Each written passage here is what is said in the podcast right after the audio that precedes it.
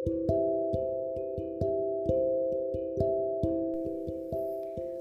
selamat malam. Salam kenal semuanya. Kita di sini kenalan malam-malam ya, nggak apa-apa kali ya. Tapi kayaknya yang diajak kenalan udah pada tidur nih. Atau ada yang masih begadang. Kalau masih ada yang begadang, temenin saya cerita-cerita sedikit ya. Uh, jadi selamat datang di podcast saya ini. Judulnya Ketuk Pintu Kamar. Sedikit cerita kenapa saya namain Ketuk Pintu Kamar.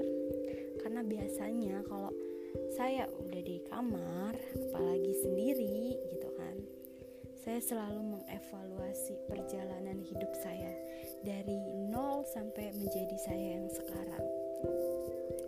Tapi saya mau kasih tahu juga ke kalian kalau ini bukan podcast yang serius ini atau podcast yang gimana gimana ini podcast yang fun podcast yang uh, gak terlalu serius atau gimana ya ngomongnya ya.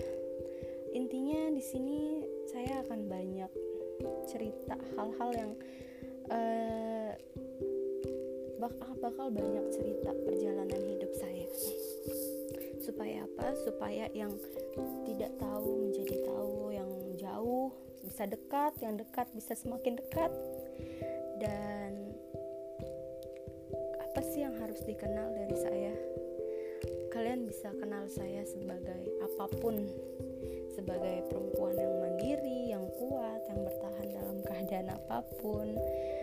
Uh, semoga podcast ini tidak membosankan semoga ini tidak terlalu basa-basi buat kalian. Semoga kalian gak bosan dengar suara saya karena saya akan cerewet banget akan bawel banget atau bisa jadi saya bisa jadi perantara kalian loh untuk menyampaikan sesuatu. Jadi salam kenal semuanya. thank you